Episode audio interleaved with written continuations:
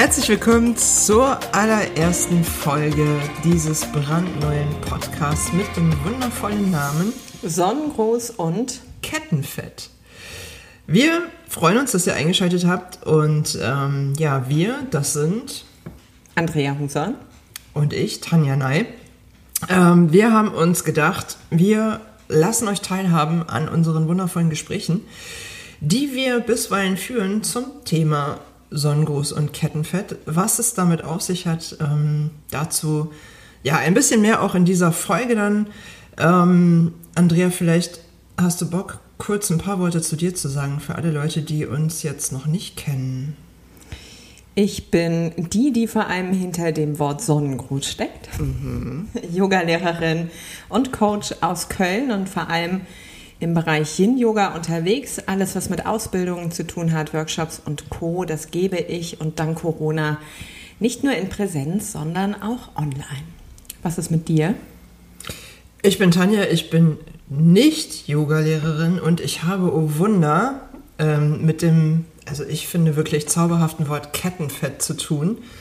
Ähm, was es damit auf sich hat, nun ja, also ich fahre leidenschaftlich gern Rad, Rennrad, um genau zu sein. Ähm, ich bin die Gründerin des Labels Die Extrameile, bin Sportmentaltrainerin und Coach, arbeite viel mit Athleten und bin auch selbst im Sport sehr aktiv. Ja, und jetzt fragt ihr euch vermutlich, warum dieser Podcast? Da ist einfach eine Yogalehrerin und da ist einfach ja, eine Sportlerin und ähm, kurz mal, was ist an der Yogalehrerin keine Sportlerin? Da sind wir genau im Thema. Herzlichen Dank. Eine wunderbare Überleitung, denn äh, wir werden hier ein paar Fragen diskutieren. Und ähm, ja, wie kam es dazu? Grundsätzlich würde ich ausholen, dass wir zur Völkerverständigung beitragen wollen. Mhm. Zur Unterschiedlichkeit und wie es trotzdem aus all dem eine Einheit wird. Hört sich jetzt noch sehr abstrakt an. Welche Völker wollen wir denn verständigen? Uns. okay, eigentlich ist es ein Therapie-Podcast. Ja, Nein. der wurde von der Therapeutin uns empfohlen. keine Sorge, keine Sorge.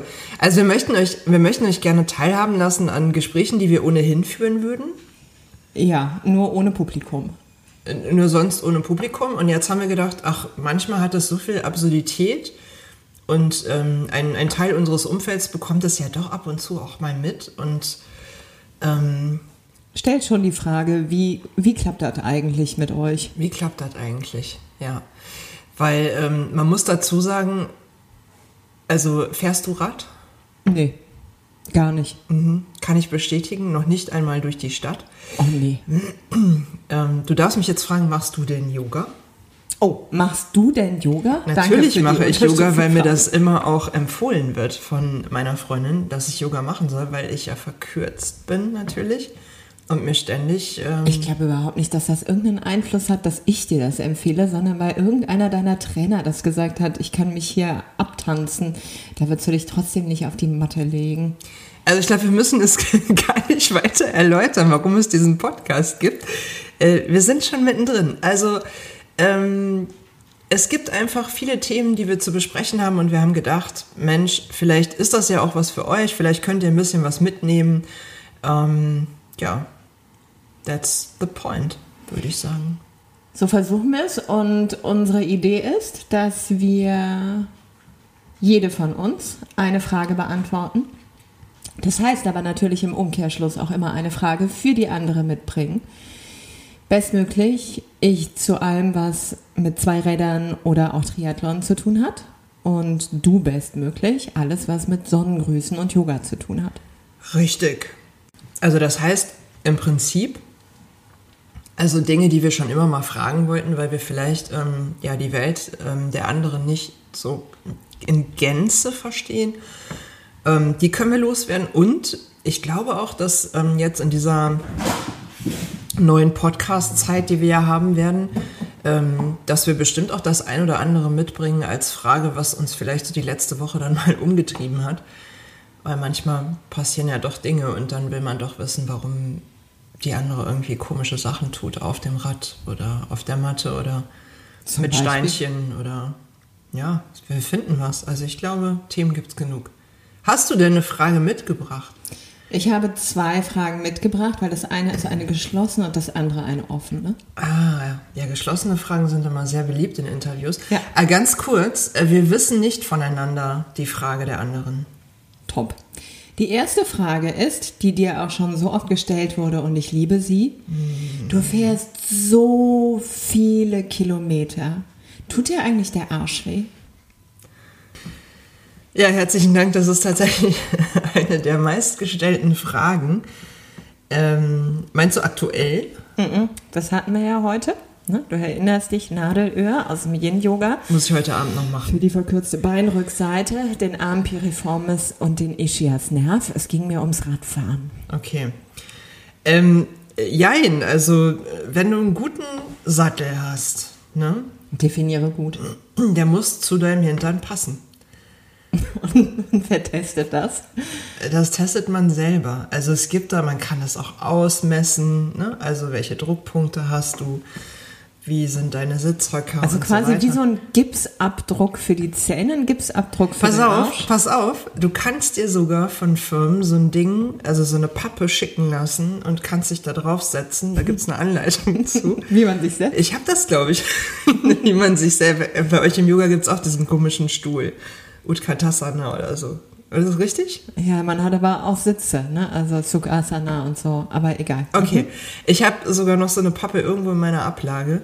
Ähm, und da kann man, die schickt man dann ein und dann kann man den passenden Sattel dazu bekommen. Also der Sattel muss auf jeden Fall passen. Und ähm, die andere, also die Frage, die ich mir immer stelle, ist, wenn ich diese Frage gestellt bekomme, ob das relevant ist. Weil es ist ja klar, dass es weh tut. Wenn du Boxen als Sport zum Beispiel machst, dann ist auch klar, dass du vielleicht mal ein paar auf die Zwölf kriegst. Also dass Radfahren jetzt nicht unbedingt kuschelig immer ist, ist ja logisch. Welche Relevanz hat die Frage? Naja, es bereitet einfach vor auf einen schönen Gipsabdruck für den Arsch. Okay, ja bald Geburtstag. Das dauert zum Glück noch bis dahin vergessen.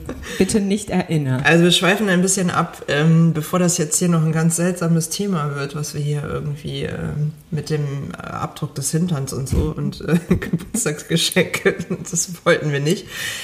Ähm, ja, also es, natürlich kann das auch mal wehtun, aber es würde mich ja nicht davon abhalten, viele Kilometer zu fahren. Und jetzt ist aber auch meine Gegenfrage, ich, ich weiß, du hast es, wenn ich Gegenfragen stelle, aber was sind denn viele Kilometer?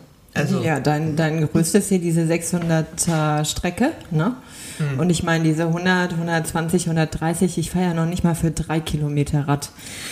Aber da kann ich dir sagen, als ich diese 600 Kilometer gefahren bin oder knapp 600 Kilometer, ähm, weil ich da ja auch eine kleine Pause zwischendurch mal hatte, ich bin ja am Ende mit dem Auto vom Startpunkt wieder zurück nach Hause gefahren und das waren ja witzigerweise auch 600 Kilometer und ich hatte das Gefühl, dass mir der Hintern am Ende mehr bei der Autofahrt wehtat, weil ich überhaupt nicht wusste, wie ich in diesem in diesem bequemen Sesselsitz im Wagen irgendwie sitzen soll als auf dem Sattel. Ein Sattel gibt halt einfach auch schon vor, so hast du zu sitzen, fertig, Ende der Geschichte. Das ist halt anders als beim Auto. Ich weiß, du magst Struktur.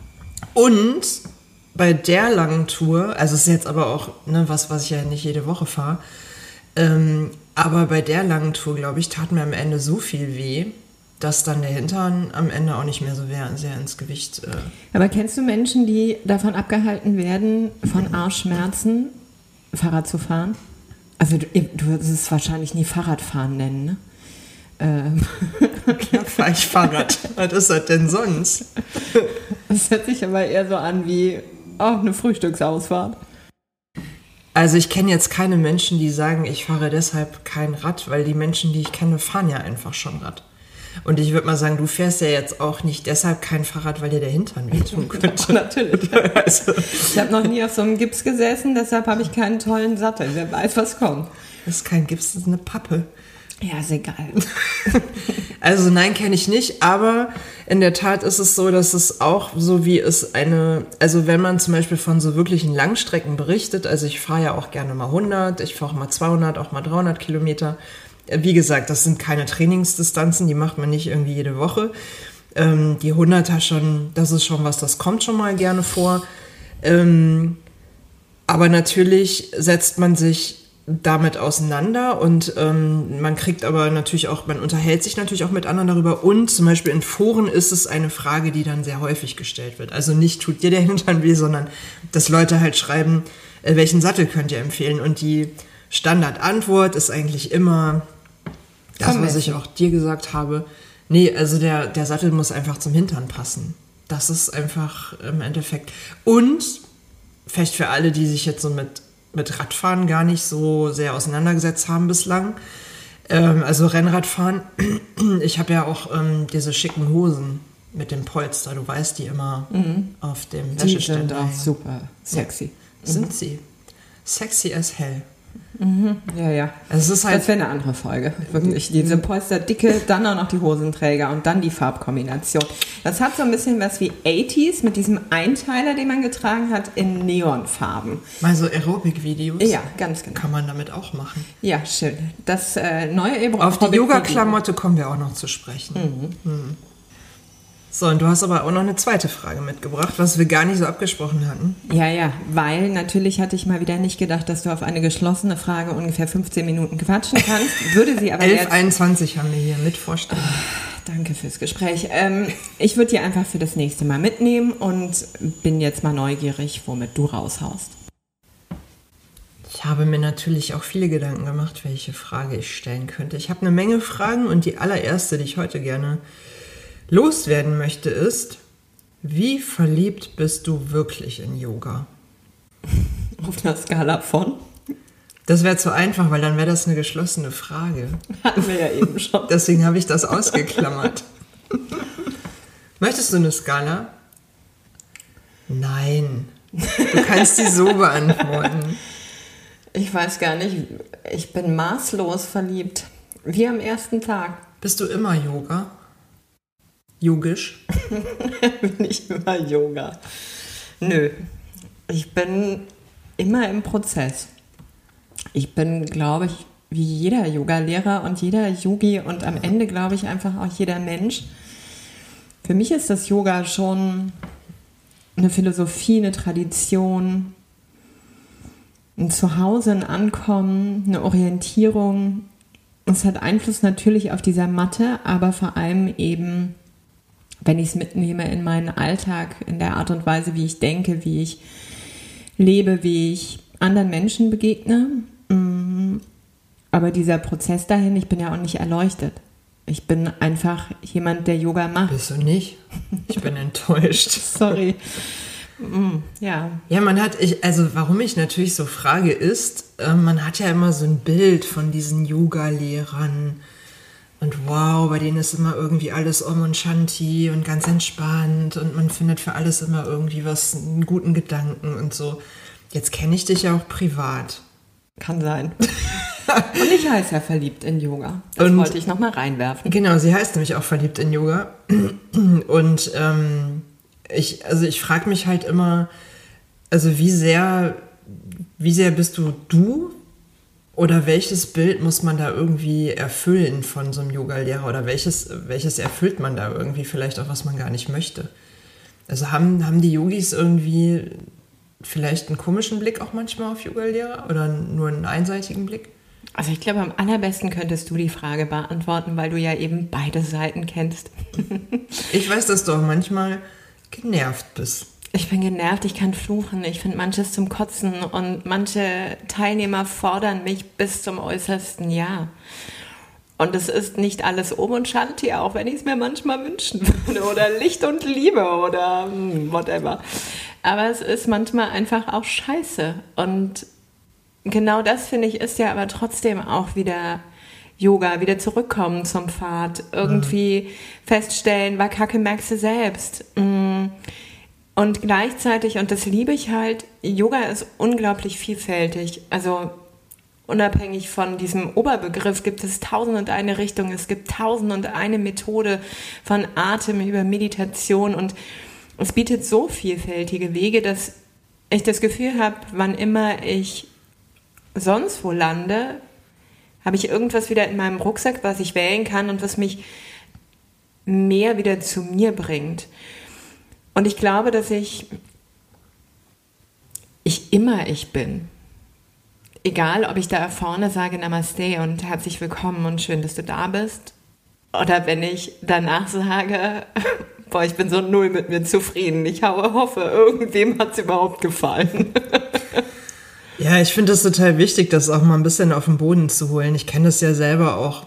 Ähm, das in, in, meiner, in meinem Business als Mental Coach denkt ja auch jeder, dass ich, dass alles super läuft, weil ich mental einfach immer diese Stärke habe. Und, aber man bleibt ja Mensch. Und das finde ich halt spannend, ne? hinter die Kulissen auch mal zu gucken von einem Yogalehrer, einer Yogalehrerin. Ähm, wie ist es denn wirklich? Ne? Flucht die denn vielleicht auch mal? Die flucht und, und die ist gereizt ist und die, die auch mal genau genervt. genervt. Und, und die kommt manchmal zu spät und die ist alles. Und, was und die darf auch alles sein. Ja, ich bin auch einfach alles. Und da ist alles geil.